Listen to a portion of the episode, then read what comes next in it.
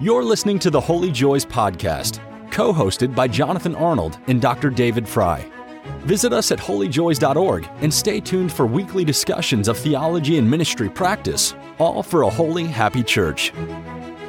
Well, it's been several weeks since we've been together to podcast.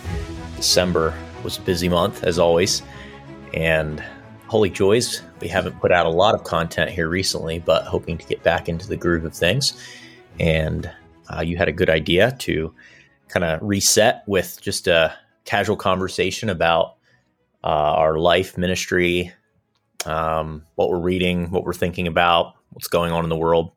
How was your Christmas season at the church, Advent and Christmas seasons at the church? And did you get any books for Christmas? How's your family? What's going on in your life? Yeah, uh, Advent Christmas went really well, and we uh, enjoyed it as a family. Uh, one of the highlights actually is uh, Twelfth Night. We always celebrate Twelfth Night, which is the twelfth day of Christmas, January uh, fifth. and this year we did a little something a little different. We took the whole family out to eat because we received uh, gift certificates. So uh, the family enjoys that. The wife didn't have to cook, and then we came back and had a um, twelfth night uh, ritual. Uh, read some uh, scriptures and prayers, and and then we have a, a tradition where we write on a little piece of paper. we write what we are bringing to our our Savior as gifts. representative of the uh, the Magi who brought gifts, and um, so we write down a piece of paper, and then uh, we put it in our shoes. We set our shoes outside. The idea is that uh, uh we are, you know, oh, oh and we put uh, usually put straw in the shoes uh, just in case camels happen to come by in the middle of the night and need need something to eat. we've not seen camels. We've never seen reindeer. Uh, we've never had the camels come by, but uh, we do believe in camels. We don't believe in flying reindeer.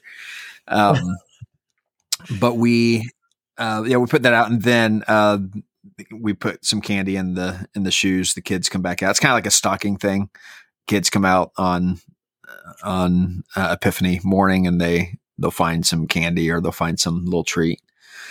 So uh, that's fun. It's a fun thing, and of course, celebrated uh, Advent and Christmas Sunday with uh, the church. Uh, really, really beautiful time of gathering uh, there on Christmas. I love Christmas being on on Sunday, mm, and yes. I think I'm gonna. Yeah, I think I'll I'll uh, miss miss that for a few years. Um, it really has me thinking about the possibility of having a a Christmas Day service like a Sunday service, regardless. Uh, we haven't done that. That hasn't been part of our our regular practice, but who knows? Yeah, I told Lexi after this year, I said, I just I don't think I can go another year without a Christmas Day service. And I said, we might just have to go over there to the church. And if it's just us and our family, we'll have our own little service. And uh, I don't know. But yeah, that's, mm-hmm. you know, that's what it's all about. And there's just nothing better than uh, celebrating the Lord's coming on the Lord's day with the Lord's people at the Lord's table. Uh, it was it was awesome. So yeah, this was a really special year for me. This was um, yeah, this was one of the most meaningful times in my my whole ministry because I had been an uh, associate pastor for eight years, assistant and then associate, and where we were at, um, the church calendar wasn't you know a big priority, and uh, we had made some moves towards recognizing some of the the bigger uh, feast days like Pentecost and Ascension Day, but we had never really had a meaningful. Uh, I should say we we didn't have a well planned Advent time. And uh, at our church, I talked to the the church board. They were very supportive of it. As far as I know, they had never done anything like that before here, but uh, really supportive and, and, seemed to really enjoy it. Um, we had children light the candles each week, which was special. Um, mm-hmm. And and it was it was a little more, you know, a little more um, solemn and reflective as well than I, than I think maybe the, the, church was used to. We had the lights dimmed each week during Advent and candles lit, and um, mm-hmm. you know, singing the Advent hymns that are a little more, a little more uh, subdued in the minor chords and and then we had a time of prayer that was that was lament and so it was just it was special it was it was different and then on christmas sunday um, you know had the lights up all the way and the the sanctuary just had it filled with greens and decorations and lights and um, you know lit the christ candle and it was so encouraged i for for weeks i had been been worried that we were going to have a poor attendance on Christmas Day, and I was just going to be really discouraged. And we actually had like our best attendance that I think we had in weeks, which was amazing. Mm, we had visitors in; it Good. was just wonderful. Um, and uh, and then the following week uh, for the eighth day of Christmas, we we talked a little more about the incarnation and about about the Christmas celebration. So yeah, it was wonderful time, good time yeah. as our family. We did we did an Advent calendar for the first time. We'd never done that. We did that with Adam. That was actually mm-hmm. very meaningful. Um, we found a, a beautiful wooden yeah, one and had with with the candy in each door a Bible verse. And so uh, Adam would grab his candy, but then he'd mm, sit right on my lap because he knew it was time to read the Bible verse. And uh, we'd read that, and we did a devotional, and we uh, prayed the Gloria Patri, and just did different things. It was just really, really special. So, uh, really looking forward to doing that again next year. Yeah, to go back just um, for a second to uh, Christmas Sunday, we began with the lights dimmed, and we uh, I read a portion of a Charles Wesley Advent hymn talking about the darkness and so forth, and then uh, led into a Christmas hymn uh, with scriptures. And as I as that all built, uh, we had uh, children with bells. It started out with a single bell ringing coming down the aisle, and then the Christ candle came down the aisle with bells that that followed, and uh, we gradually turned the lights up until we were in you know full light and the Christ candle was placed, and that was a really neat uh, neat experience. First time we've done wow. anything like that, uh, but it was a really beautiful beautiful experience. Yeah, great idea. That's that's beautiful. There's so much we can do. Uh, the symbolism, I think people really appreciate it. It's it just adds such richness and depth and meaning to the service, and you know you don't have to do the same thing every year. That is one of the one of the benefits of being part of a tradition that doesn't have such a carefully prescribed liturgy. You know, the danger though is that then we will not put the kind of care mm-hmm. into our service and into our liturgy that we should. And you've mentioned on sure. various occasions that you've been sure. putting more time into the liturgy at your church than you uh, probably ever have in your ministry. Is that that right? Right, right, right. Yeah, and and that's developed over uh, a little bit of time, but also for a few reasons. One is uh, I've had you know members come to me and say, "Hey, I really you know enjoyed that that benediction that you gave," uh, or or I've even had people say, "You know, hey, I was at uh, you know, a church of, of, a different tradition with family or with somebody, and they said, um, you know, they they had this element. You know, can you explain that to me? And it was really neat, but I wasn't really sure what to think of it. And mm-hmm. I was like, oh yeah, okay, that's what this this is, and you know, this probably comes from the Book of Common Prayer, and um, and people are just really tuning in to the words that are uh, that are used and are very intentional and relate to uh, the theme of the day, the scripture passages that have been read. And so, uh, as people have resonated with that more so, I've realized, uh, you know what, this it really is worth putting, uh, you know, two to four hours a week into just preparing a written prayer, writing out the scriptures, scripture selections I'm going to read at the beginning of the service, as well as a call to worship and you know a benediction at the end. And then in the services we serve uh, communion you know putting that that liturgy together as well. And it's also given opportunity to get other people involved. So i can have other readers read the scriptures um, others who uh, you know a, a, different voice than my own or the other pastors. Mm-hmm. and so it's getting more people involved as well. I was looking at the pastor's book by Kent Hughes for the first time last night. I know Travis Johnson's recommended that. There's there's books like that mm-hmm. that are helpful mm-hmm. for getting started. Would there be one that you would recommend or, or, resources that pastors could look to? Yeah, I mean the first one, primary one, would be the Book of Common Prayer. If you don't have a copy of that, make sure you get that. Uh, but then the uh, the worship uh, source book just has tons of resources in it. Uh, it's by season as well, uh, so uh, I use that occasionally. but I would encourage someone just just begin by writing out a prayer. whether it's your you know pastoral prayer at the beginning, and by the way, I usually don't um, and you know, I'll pray the written prayer, but then I'll I'll have some extemporaneous prayer as well. Um, but uh, that that's a good place to start. Is just have at least a portion of your prayer written and prepared, whether it's your pastoral prayer or the benediction at the end. Uh, that's a really good place, and I think the simplest place to start. Mm-hmm. Good. So, Christmas, do you get any books? Uh, I did get a few books. Um, I actually got them before Christmas, uh, so I, people know that I I'll, give them titles, uh, but for the most part, people say, you know, we know you like to choose your own books, so you know, here's a gift card. Uh, go yeah. choose your own books. Um, so I, yeah, so uh, most of the books I'm that I got are well, probably all of them are fairly esoteric. So I'm reading one uh, by Matthew Tuininga.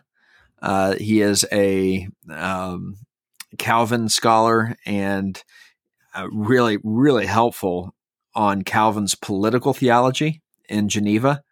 Uh, many people, many Wesleyan Methodists may not know this, but when it comes to political theology, uh, the Wesleyan tradition uh, would align pretty much point by point with uh, the Reformed political theology, as opposed to, uh, say, Anabaptist or Lutheran uh, or others. Um, and uh, so that's really helpful uh, because there are some definite parallels with um, political theology in the Wesleyan tradition as well. So that's been really, really insightful we need to have a podcast on that mostly because I want to ask you some questions. So we'll have to we'll have to remember that. It'd be a great topic. And there's been a lot of talk about yeah. Christian nationalism and theopolitics uh, this year. It's been a, been a hot topic. So much changing and happening in our country and uh, growing tensions. You know, I really think this is a time as Christians, if we haven't already, uh, we probably should have thought about these things a long time ago. But but now is the time that we really need to develop our um, our approach to politics in a very theological and scriptural way. So, yeah, I was really thrilled with my book haul from Christmas. I I did not expect to get any books. I just asked for some money towards some bookcases that I'm getting built. But uh, I walked away with I got uh, Prosper of Aquitaine's Defense of Saint Augustine. I know that that's a book that was uh, mm, significant yeah. for your uh, for your thesis, right? Your dissertation. Yeah, for sure, for sure. Yeah, and I got the Essential Summa Theologica uh, reader and commentary by Bauerschmidt. I've struggled so much to read the Summa unaided. Uh, I, I get partway through it, and it's just it's it's really difficult for me. And part of that is I don't have a a really strong understanding of Aristotle. And this is uh, I'm really I'm really excited about this. I think this is going to be really helpful for me persevering through the Summa. And then I got some books for devotional time uh, Gregory of Nazianzus' poems on scripture. So I've been enjoying this year his mm, oh, uh, nice. his theological poetry. There's a volume from SVS Press. This is another volume from SVS Press that's specifically on on scripture. Uh, and then I have the poems of Prudentius, which I think you read through. Uh, maybe the same volume from the Fathers of the Church oh, series. Oh yes. So I'm excited to to dive into that. Yeah, yeah, that's a that's a beautiful book. You mentioned uh, having a really difficult time uh, getting into or really knowing where to start with uh, Thomas Aquinas because, uh, which is not unusual. Uh, it's there's just massive amount of writing that he he did, but Peter Kreeft has uh, written this or edited what he calls a shorter Summa and it's only it's 165 pages and what he does is he just abridges the whole summa and puts it down to what he believes are the most important portions Uh, so, someone who's wanting to get into uh, Aquinas, I would definitely recommend it because then it has all of his annotations. Uh, speaking of Peter Kreeft, uh, Kreeft's annotations in the footnotes, and so that's really really helpful. Um, yeah, and y- yes, it is true. It helps to know a little bit of Aristotle, but you don't have to. Yeah, so I have that, and I uh, was working through it last year, and uh, actually realized that, and it says on the back, I just pulled it off my shelf here, that um, Kreeft though, though it is a, a, book of theology, the Summa is a book of theology, there's also much philosophy, which is selected, excerpted, and arranged, introduced, and explained by Kreeft. So that was what I realized is when I started reading the sh- a shorter Summa uh, by by Kreeft, that it it's primarily the philosophical portion of the of the Summa. Not that not that you can clearly discern when he's being theological, when he's being philosophical, but a lot of the mm, theological content that I was most interested in was not in that book. And even with the footnotes, I struggled at places. I found that um, Aquinas himself has a comp- it's like a compendium of theology, which pulls out some of the more theological portions of the Summa, and that was helpful. Um, but I'm hoping that this is going to be mm-hmm. provide me with a better balance balanced introduction to his work. So we'll see. Uh, I need to get some more guidance with with it. It's just it's intimidating. so there's a lot to cover. Yeah. Yeah, and I would I would also recommend uh, if you want the unabridged Aquinas, uh, I would recommend starting with the Summa Contra Gentiles. There are, I believe, four or five books in okay. that. You can get it in two volumes. Uh, Summa Contra Gentiles uh, is m- much more concise and uh, same uh, format as the whole Summa, but those those books are really uh, much more concise and uh, covers uh, a lot of the theological points that we'd be interested in, such as you know the nature of God. Like he has a you know, pretty expansive discussion of that, and then of of humanity, doctrine of of humanity as well. So those are the kind of the two big uh, theological sections in at least in the first two books. Yeah. Have you seen his Compendium of Theology? A relatively short handbook that he wrote to explain the fundamentals of Christian doctrine to persons without training in theology. And it says scholars read the compendium for the light it can shed on the more comprehensive Summa Theologica. So that has been the most helpful thing I've I've come across yet. But yeah, I'll have to check out that uh, Summa Contra Gentiles too. Yeah, so you mentioned that Christian nationalism has been uh, back in conversation. Uh, that has been helped in part by a book that came out, I believe, in 2021, maybe even, yeah, or sorry, 2022 by Stephen Wolfe. And mm. I know has gained uh, some some notoriety. Um, I have not read the book. I know a little bit about Stephen Wolfe and I know the perspective he's coming from. So I already have um, low expectations. Uh, but there are some YouTube videos out there of him talking about the book and his thesis. And just from those, uh, number one, I, there were no surprises uh, to me when I heard him lecture on it. And uh, secondly, um, I think it is quite simplistic in its thesis. You had one time, I think, charted out maybe four or five uh, broad views of political theology. Where would you place that book in relationship to other views? I mean, would that be some kind of like dominion theology? Uh, certainly, it's it's in in the sphere of dominion theology. Um, and I would say this: I, I really don't think that too many scholars, if any, are going to take the book very seriously. Um, you know, I don't think it's going to get a lot of attention from even conservative academics. Uh, it may get some, but it's not going to get a lot. But I have had some people, you know, some thinking people say, "Hey, have you are you familiar with this book? I'm seeing it advertised a lot. Have you read it?" And you know, my response is, "Well, no, I haven't. I do intend to at some point, but uh, here's why I know." Uh, but yeah, it's it's definitely within the Dominion theology. So basically, it is the thesis. His version of Christian theism, or I'm sorry, Christian um, nationalism, is that uh, our civil government ought to be operated as according to Christian faith, and that uh, distinctly Christian rules or laws ought to be enforced by the government. Uh, so it is really, uh, I mean, the obvious problem is is that he is surrendering authority that's been given to the church to the state. I mean, he's he's essentially asking, advocating that the state take over what has been entrusted to this to the church. Yeah, we need to have a whole conversation on that. There's so so many different directions we could go. Why don't we uh why don't we shift gears here? We only have a couple minutes left. We're going to cut this off right around the 30 minute mark.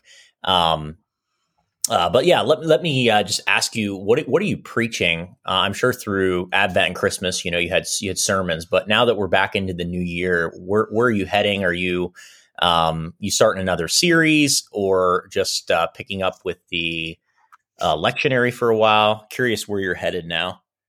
Yeah, I'm following the lectionary right now while I am preparing for uh, two upcoming series. Uh, one will be this year, and another will probably be next year. Uh, but the the one that I'm hoping to get started on sooner or this year is on Sabbath, uh, mm-hmm. which is another theological topic that has come up frequently in broader conversations. Mm-hmm. And then uh, I'm also working on a series through uh, the epistles of Peter with a focus on a theology of suffering. Excellent. Yeah, I preached uh, through First Peter where I pastored previously. Uh, I think it was back in 2015, and I focused on uh, suffering and Christian Christian witness uh, in suffering. And man, mm-hmm. it was it was really formative for me. It was it was really form. So I you know I I came from a family that's very very politically involved and active, which which isn't always you know necessarily bad thing, but um, I yeah I don't I definitely before that time had not seriously considered my approach to politics in light of scripture and that was the beginning of my journey to tie it back to what you were just talking about here. Uh, first peter that was really that i looked to that time and i actually i actually had to um, i remember that was personally spiritually formative because i had to um, actually asked my wife for forgiveness for some some ways in which I had been um, too forceful with my own approach to politics, in, in contrast to to her approach to politics, and uh, that just really really made me do some soul searching. So I'm excited to see. I'm excited to see um, what what you do there and, and, hear some of those sermons and and also uh, on Sabbath because we've talked about that a lot with our friend John Earls and others and there's just a there's just a lot to unpack there. And, and not always i don't think we thought really carefully about about sabbath. And sometimes assume some things that that are difficult to um, especially in light of christian history dif- you know really difficult to establish. So so curious to see sure. where you go with that. Yeah so i've been reading uh, several books on sabbath uh, in preparation for that series. Uh, the one i'm reading now is by norman wirzba living the sabbath discovering the rhythms of rest and delight. Uh, I've just just started it, so I'm not too far into it, but I'm enjoying it so far. Uh, but uh, you know, another I think must read on this topic would be uh, an older book edited by D.A. Carson called uh, "From Sabbath to Lord's Day," and of course they take the position. It's a you know number of authors, well known you know theologians, who agree that uh, Sunday is not the Sabbath. It's the Lord's Day, but not the Sabbath. Uh, so that's a that's a view that I did not grow up with. Um, I don't know that's a view I hold now, but you know these are very well known and respected uh, evangelical theologians. So I'll I'll give them a careful read and see what they're saying. Uh, and then of course I have some books that would argue you know, otherwise. Um, so it's, it's going to be it's going to be something that is uh, going to be a real learning experience for me because, quite frankly, as I have been exposed to some of the other views of Sabbath, um, I've I've found myself being a little less dogmatic, and yet not completely convinced of other views. So we'll see. We'll see how that goes. I'm trying to be careful and, and of course, follow scripture as best I can. Yeah, uh, that's exactly where I'm at, uh, and and I. This is a really important issue to me because it's it's this investigating this issue is one of the reasons why I'm a Christian. Uh, so I in public high school, I was kind of very nominally Christian at best, and I started dating a Seventh Day Adventist girl. Started going to church uh, with her on Saturdays, and was going to uh, mostly because of because I cared about her, not because I cared about the Sabbath. I was going to take off work mm-hmm. on Saturdays to start going to church every week with her. And my parents were like, "Whoa, you know, no, like Sunday is the the Sabbath," and uh, mm-hmm. that that really forced me. That was like the first issue that I ever really investigated, and that was kind of a gateway into Christianity um, as a whole. Uh, but I got a hold of the book that I think it's edited by. Oh, I can't think of who, Four Views. Is it a Zondervan book? Book Four Views on the Sabbath. One of the first books, Christian books I ever uh, bought. Joseph Pipa, or is it Pipa, that defends the the Lord Christian Sabbath view that the Lord's Day is the Sabbath. Uh, he's a Presbyterian, I believe. Uh, but then there, you know, there were other views in that book and uh, yeah, so just really curious to see where you come out. But I I was also kind of broke my teeth on. Uh, wow, that's not the right right expression. I don't know what that. Cut my teeth. Hopefully, I didn't break my teeth. I cut my teeth on the uh, Westminster Shorter Catechism, uh, and of course, you know Presbyterian again, very strong uh, Christian Sabbath view. And so I was, you know, kind of strong dogmatic on this. And then as I began to study church history and other views, it really softened me. So still not convinced by the fulfillment view that Jesus fulfills the Sabbath. And so that commandment isn't binding on us in, in any way. Um, as far as a day of rest goes, I'm not convinced by those views, but it has definitely softened me in respect to to others. Yeah, yeah. I, I, mean, there are some views that are so hard to digest, you probably would break your teeth on them. But there's, uh, I think there are at least a couple of of views I think are, um, you know, really tenable and and cannot be quickly dismissed. And and I would say that there are at least a couple of views that have you know long currency have, have been around for quite a while within you know, our own tradition, Methodist tradition. So, uh, you know, to this day, it continues to be a debate. I actually I don't know what next year's uh, Aldersgate Forum topic is yet. I don't think they've announced that, but I my suggestion uh, was was this topic, uh, the Sabbath. So, uh, hopefully, if not next year, sometime soon, uh, that will happen. Yeah, very cool. That would be great. Okay, the only other thing that I think we were going to talk about here is just quickly uh, recap the Ministry of Holy Joys uh, last year, what we did, mm-hmm. uh, where we're heading. So why don't we just end with that? Um, boy, I tell you, the year seems like a blur. Uh, we, you know, we obviously continued to publish uh, new articles. I uh, we didn't put out as much uh, as many articles as I would have liked, but we did work on some other big projects that I'm really excited about. Um, of course, the kids' catechism we've talked about before. I just heard back from the printers, and they should be shipping those the 27th. So a little bit later than expected, anticipated, mm. but those will be in hand very soon. And uh, I just recently Good. created a board game, a catechism board game to go with that. And we've been playing it as a family, and Adam loves it.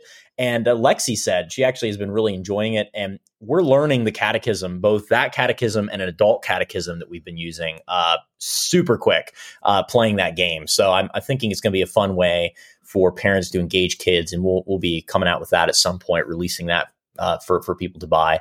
And then we've been uh, working on the next catechism. And we had we had planned to do a shorter and a larger uh, we still need to to think through this, but I'm almost leaning towards um, you know just making this this first catechism be more comprehensive have more resources more appendices more room for growth and then maybe come out with mm-hmm. supplementary uh, like short little books kind of like those nine marks books uh, on key topics to use for classes mm-hmm. and curriculum and we'll just have to work through what we want to do there but this upcoming project is going to be the largest project um, that i've ever done certainly holy joys that we've done and uh, it's it's something that i've been slowly working on and have had a heart to do for, for years now. It will be a another 52 question catechism, but it'll be for um, for adults or for older children. And there will be explanatory footnotes. Um, we're drawing heavily from the Articles of Religion and Wesley's revision of the Westminster Shorter Catechism. Uh, it'll be broken down into six subsections for use with a six week baptism and church membership class. Uh, it's something that I plan to use in, in our weekly worship as part of our worship, asking catechism questions to the whole congregation and reading those responsively. Um, and then there's going to be a ton of resources for discipleship, spiritual formation, uh, outlines for daily devotions that start really basic for new believers and then work your way up all the way to the order for morning and evening prayer from from Wesley Sunday service, which is drawn from the BCP. There's Bible reading plans. There's um, various prayers and scriptures for various needs. There's inductive Bible studies. There's um, the creeds, uh, recommended reading, Christian spiritual classics, uh, co- the collects uh, for each Sunday of the church year. Just so many resources here that's going to provide really a comprehensive, almost discipleship handbook. Uh, even having rites for baptism, the Lord's Supper, mm-hmm. uh, for marriage and burial, uh, question I actually was just thinking about maybe including here some questions for premarital counseling. We have questions for baptism and membership interview. So this is going to be really our big mm-hmm. work. And the other resources that we produce will be supplementary, will be kind of uh, you can branch off from this into other resources that we produce. So this is going to be my focus this year is just on yeah. on getting this print ready, and I'm really excited with what we're doing there. Yeah,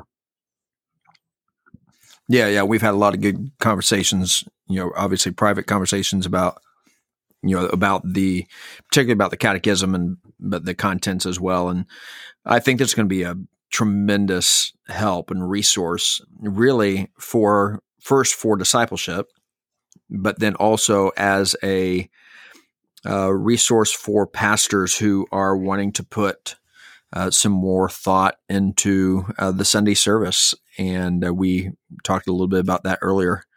Yeah. And this is going to have, uh, I think, the best from our own tradition all in one place. And it's, it, I think it's going to be a real blessing. I, I am very, very excited about uh, having it and making it available uh, to our own people.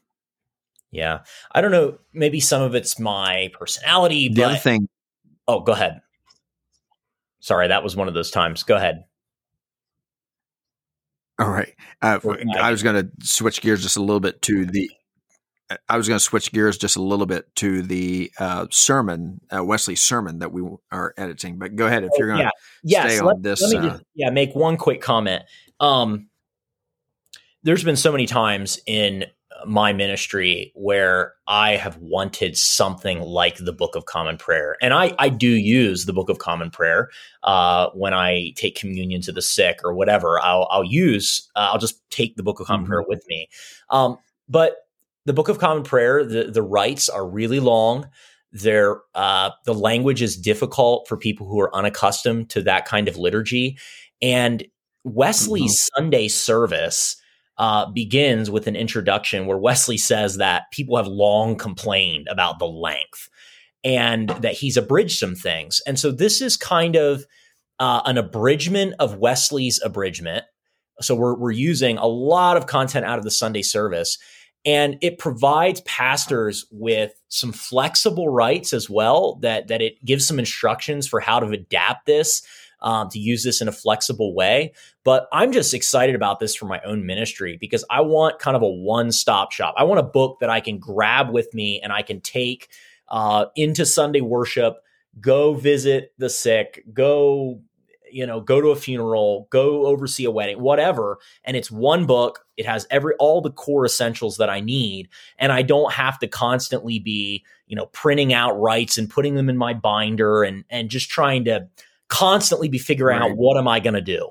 Uh, it just gives me a standard uh, to fall back on. And so I'm really hoping that pastors will pick this up and use it like the Book of Common Prayer is used, you know, in Anglican churches today. It'll be it'll be that kind of a, a handbook, a resource that you you keep with your Bible, you know, and you take with you everywhere you go.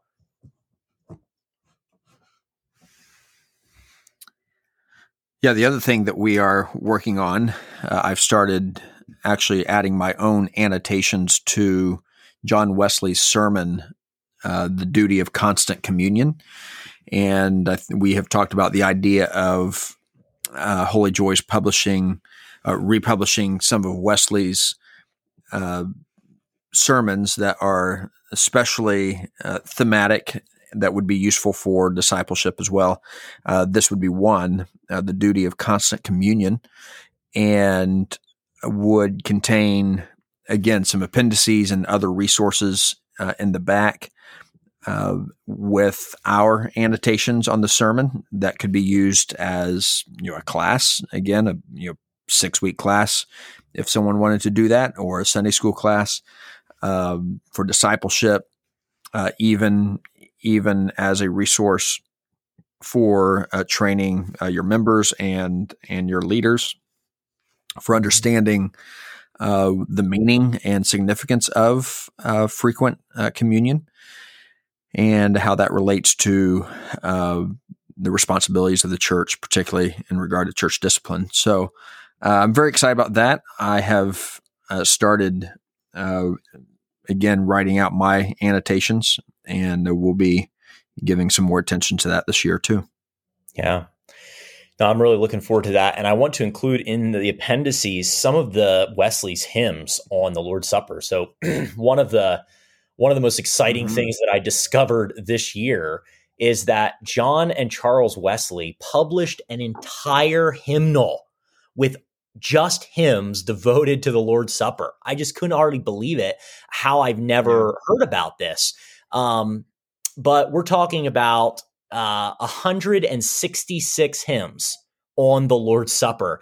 And uh, I read through these and used some of these in my Christmas sermon and just so rich, so beautiful. I had preached a series uh, for Advent on waiting for a prophet, priest, and king and waiting for a prophet like Moses, a priest like Melchizedek, a king like David. And so, you know, we get to Christmas, which literally Chris, Christ Mass, the Lord's Supper on Christ's Day.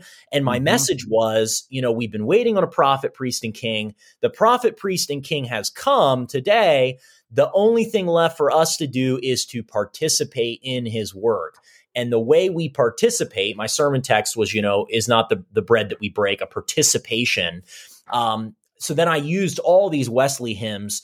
Uh, and and they talk about this. So they talk about how Aaron and Melchizedek, you know, meet us at the table, our greater Melchizedek, and he brings the bread and wine to the church uh, as Melchizedek brought the the bread and wine to Abraham. You know, all this rich typology. So just uh, a great testimony to the centrality of the Lord's Supper in the ministry of the Wesleys. And uh, also, reading the Sunday service in the introduction, Wesley mentions the Lord's Supper like three times in the short five or six paragraph introduction.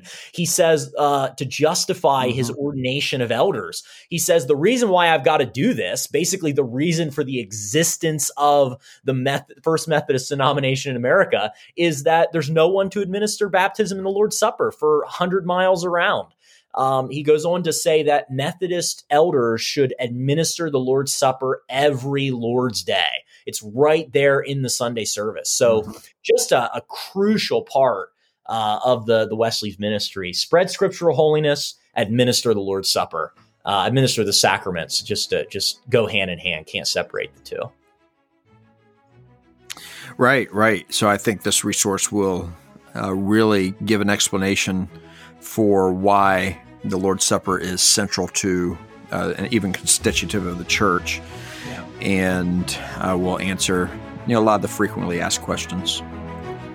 Yeah, looking forward to a, a great year ahead, And uh, hopefully, Holy Joys continues to be a resource that is helping churches, uh, pastors, lay people to be more holy and happy.